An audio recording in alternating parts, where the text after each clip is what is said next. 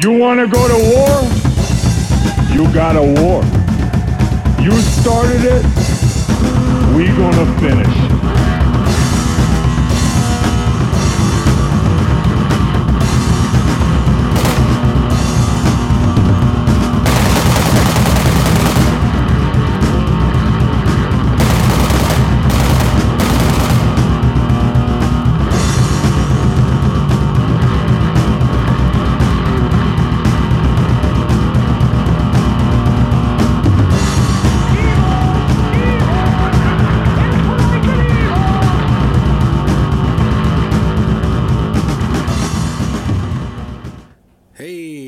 To the Punk Off Podcast, another Destroy edition. Uh, had a couple things to go through real quick before I get started. Um, yeah, if you're wondering why we hadn't seen, uh, hadn't seen like what's up with no new episodes. Well, uh, we actually recorded one right after Christmas. Uh, we were supposed to have a guest show up. Uh, he kind of forgot. He was supposed to be there that day. Uh, we even had uh, Josh Tragedy on as a uh, special guest co-host. So we kind of tried to punt and uh, do an episode, and it did not turn out too well.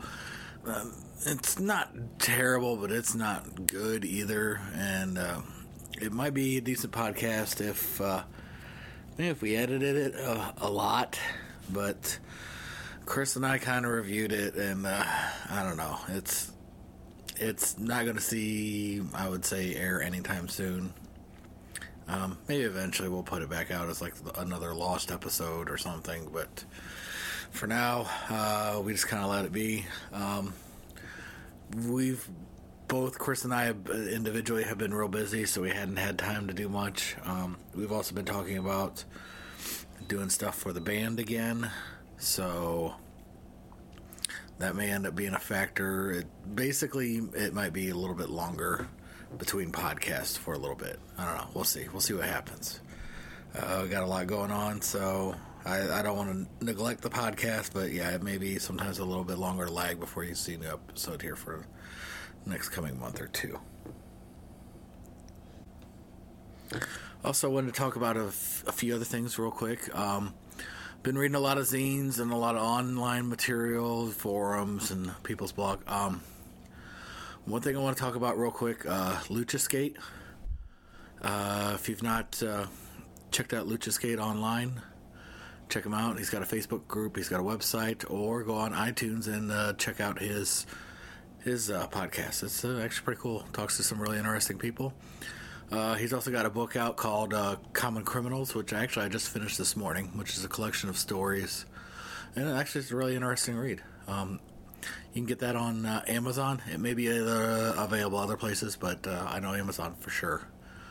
Um, also, wanted to talk about uh, the Partisan Report. It's a free zine, comes out every so often, made by Chris Edition. The longer I've kind of gotten to know Chris, uh, I've really enjoyed his writing. Uh, kind of on the same page for a lot of stuff for the way we think. So it's pretty cool. I like checking out his writing. He also has a blog, which, if I remember right, is uh, Vato. It's a Vato Rat blogspot.com, if I remember correctly. I could be wrong. Uh, name it's called Concrete Existence. So if you look that at, check that out, read it. It's really interesting, especially if you're a skater that grew up during the '80s. You're going to be able to relate to a lot of it. So, uh, with those two things brought up, um, lately, within about the last month and a half, I guess, I've kind of noticed I've been reading and hearing a lot about people's origins of uh, how they got into skateboarding. So I figured I'd do a quick uh, destroy time on that. Uh, that way, there's another podcast out there, and something people could check out. Um, if you're not really in, all that interested in skateboarding, then this may not be an episode for you. You can check out a little bit of it and decide, or skip it altogether. It won't offend me. But uh, for those that kind of grew up in the 80s, it seems like everyone's kind of interested in how they ended up starting skating. So here's mine origin story. Uh, for me, it would have first started about I probably was about 11 years old, and uh, I was hanging out with uh, another kid my age. Uh, his family lived right next door to my family, and uh, so on the weekends, him and I would hang out a lot and play, and uh, especially since our families were very tight. So one day we were over at his aunt's house, and her husband had a huge Morton building, and he liked to collect stuff. He cars, pinball machines, just all sorts of really knick-knacky kind of stuff. I mean, ranging. I mean, from large to small. And uh, we were over there kind of playing one day, and we got to looking, and uh, he had an old. I think, looking back now, I think it was a freeformer, blue freeformer, and I think it had yellow wheels. And I was just absolutely fascinated by it. Now, you got to understand, where I grew up in Northwest Ohio is in a town called, Arcadia tiny town. Actually, it's not even officially considered a town. It's called a village. There's that few of people that live there. It's a small farming community.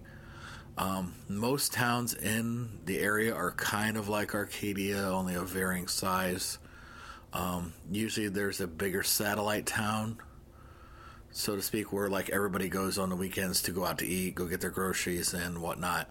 Um, Findlay was the closest town to Arcadia. Usually, Arcadia's dead set between it's about dead in the middle between uh, Arcadia and Fostoria, and most people just kind of gravitate towards Findlay for some reason. Usually, Findlay's got Findlay has more shopping and consumer eccentric centers. I guess is the best way to put it.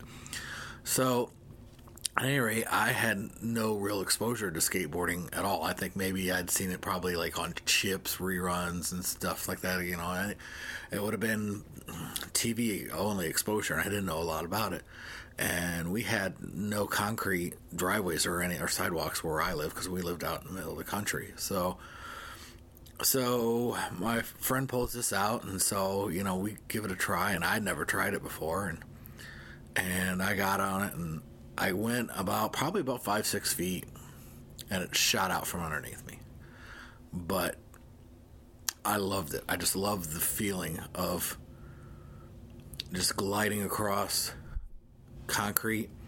It kind of, I, put it in mind, I was kind of like, oh, this is probably the reason like why people ride motorcycles. It's just the, the feeling of freedom. So that was my first initial exposure to skateboard. I was probably uh, either 10 or 11 years old. Um, I think I remember saying something to my parents about getting one right afterwards, and they were like, "Where are you going to ride it?" So that was immediately shot down there at that age. So fast forward, probably a year later when I was twelve, right around there, 11, 12. That's that's pretty close to, but uh, skateboarding was starting to get. that point in the 80s where it was kind of getting popular again, at least as far as it was getting more exposure. And in Findlay, there were a bunch of guys who were a couple years older than me that were starting to build ramps all over in Findlay. And they were getting exposure in the newspaper for some reason. They would go, uh, the newspaper would go take pictures of these guys doing these huge airs and everything. So to me, I just thought that was really cool. So and I remember several several moments where skateboarding became more embedded, embedded in my mind of something I had to do. Uh, one point was we were up in Toledo, and I think my parents were looking for a desk. And as we're walking to the furniture store, and it's in one of those typical plaza centers where there's overhangs and there's curb cuts and there's little islands and I heard this just this noise coming towards us, and I look, and it's a pack of about probably five guys skateboarding in this lot. And I remember seeing one guy, you know, they're all got various flannels or the Vision streetwear button-up shirts and berets and you know Converse shoes and the you know the Vision uh, speckled shoes that were usually multicolored of either like turquoise and black or just whatever other colors they were red and black or and I remember seeing one guy and I at the time I had no idea what this trick was called or what it was or how he did it but I watched one guy go up and hit a slappy on the curb. And I thought that was the coolest thing I'd ever seen. And just the noise it made, and just it was like sheer mobile vandalism, I guess. So I just I thought that was cool, and it just stuck in my mind. So that was one of the points. Uh, another point was I remember uh, my mom and my grandmother used to do craft shows at the mall in Findlay. And usually I would have to go because I would have to help them pack up, set up, whatever. So, and I was probably still maybe about 12, 11 or 12 at this point. And I remember seeing a group of guys start going through the mall, all carrying skateboards and, and in various arrays of uh, how I put it, misfit dress, I guess, especially in a small conservative town like Findlay. Findlay has been known as a small Republican, very old money kind of town for very for a lot of years. It's always kind of been that way. It's as much as they like to think they're very cultured and progressive, it's also very right wing in their way of thinking as far as uh, people choose to be gay. It's not something you know. Just a lot of those kind of things. It's, they're not very not very open minded. As as I go on and more destroy times later, you kind of get the gist of that later. Because skateboarders, especially, were were much maligned in Findlay. But uh, I saw these group of guys coming through the mall, and one of them I actually recognized. It was a guy named Doug Henderson. He was often put in the newspaper uh, skating these ramps, and I kind of became familiar with who he was. Which, fast forward to years later, Doug and I actually end up hanging out and are really good friends anymore. But we'll come more to that now. Doug hates me telling stories, but he'll get over it. But uh, yeah, I saw these guys, and they were carrying their boards at this point, and I was checking out the various boards with like slash marks and skulls and just very weird almost psychedelic graphics on it, and uh, I see these guys looking around, and, uh, and Doug, at that point, as I told him later, told him the story later, looked very much like he should be like the bass player for the band uh, fin- Fields of Nephilim, uh, the one kind of proto goth band that was kind of like early cult. He, anyway, yeah, he looked like he should have played bass for them. He had dark hanging hair and the round kind of stoner glasses that were really dark, and I think he had like skate rag pants and a t-shirt that was cut off at the sleeves, and so it, that much look. And one of his other buddies had kind of like a uh, kind of a I don't even think he had a shirt on. Maybe he was a tank top and like skate rag shorts and I think Nike shoes, but he had like knee pads on, but he didn't have them strapped to his knees. He just had them kind of hanging around his ankles, and had like a Hare Krishna reverse kind of haircut weird thing going, where it was mostly shaved except for one spot, like on a crown of his head, and so yeah, they had that going on. But anyway, they were looking around and they see anybody around, so they all pretty much as one hopped on their boards and just started tearing through the mall. Which at that point, various shop owners start poking their heads out and yelling, trying to get them to stop. And I just, I thought that was really awesome as a kid. I was, I just thought it was so cool. Just the sound that the boards made, just watching them glide across the floor. It was just, I was, I was sold. So, fast forward then, um, often, uh, my dad he had a usual uh, as they say nine to five job during the week. He worked at a factory. On the weekends he would do swap meets and car shows a lot. And what he would do there is basically you pack up a truck or suburban or a van and a trailer and you take and you unload car parts uh, new and used uh, for various vehicles. His specialization was 1955 to 1957 chevys so we would go often on the weekends and sell car parts, which for me and uh, growing up honestly was no fun, but it was an opportunity for me to make money because depending on how well my dad did in sales, I made a percentage of the profit, which was you know it was decent as a kid. So, but yeah, my parents made sure I always had I was had a job of some sort growing up. So I don't remember what the final thing was, but I had pretty much decided I was buying a skateboard. My parents had tried to talk me out of it some, I believe. They're like, well, we live in the country. Where are you going to ride it? And I was like, well, I'll just, we have a concrete floor in the basement. I'll just clean up most of the basement and ride around in there when, you know, I can't go anywhere with friends or whatever. So I think they kind of was like, well, he's determined enough. I guess we'll we'll let him. and that was kind of the deal. Was well, okay, you can get a skateboard, but you buy it. You have to pay for it. So I had seen these skateboard decks at uh, swap meets before, and I was like, well, I'll get one of those. So that was pretty much the deal. Um, I worked one weekend. Uh, it was actually I even remember it was uh, Lima, Ohio. We worked at a swap meet at the fairgrounds in Lima, Ohio.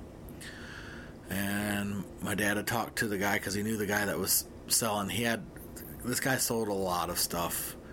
Uh, he didn't sell car parts as much as he sold like uh, tarps, Rambo knives, um, novelty keychains, flags, bandanas, just kind of all that weird other stuff you see at flea markets sometimes. He sold a lot of that kind of stuff, and skateboards was one of the things he sold at that point. And they weren't they weren't great, and I didn't know about like Thrasher magazine or anything quite at this point yet. That would come pretty soon.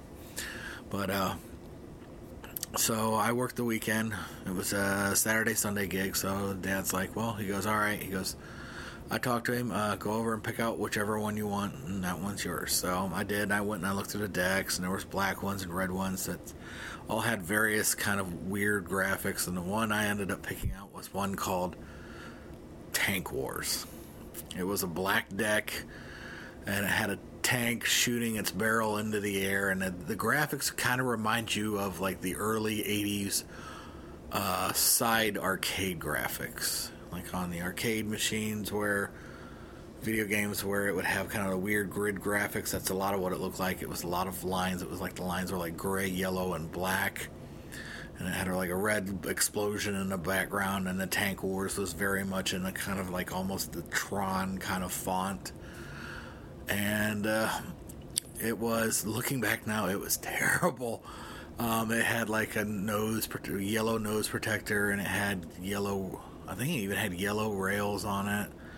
And it had one of those weird tail protectors that was like a half round ob- oblong thing where it didn't really go to the tail, but it had one of those. And it had wheels that were yellow and black, and they weren't even near urethane. They were plastic and plastic trucks. So I bought this thing and I was proud of it. And I even before I uh, we left for the day, I when the building had most of the vendors had left and broke down, uh, one of my dad's buddies was like, like, "Well, you finally got your skateboard?" And I was like, "Yeah." He's like, "Well, see what you can do, ride that thing." So I did. I went and rode it up and down the aisles until finally, I think somebody that was organizing the swap meet told me to knock it off. So, so I did that, and then soon afterward. I started discovering what real decks looked like. And I ended up getting, and I still have it, issue of Thrasher that has Steve Caballero doing a board slide. And this would have been, issue was in 87. I don't remember which month.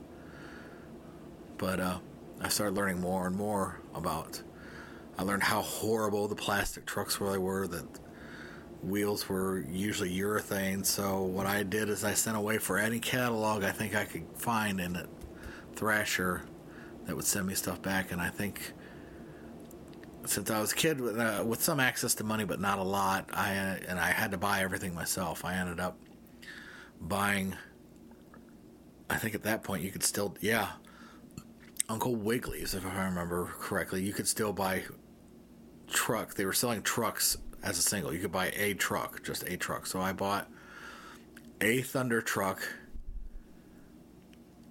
Yeah. Like had that delivered.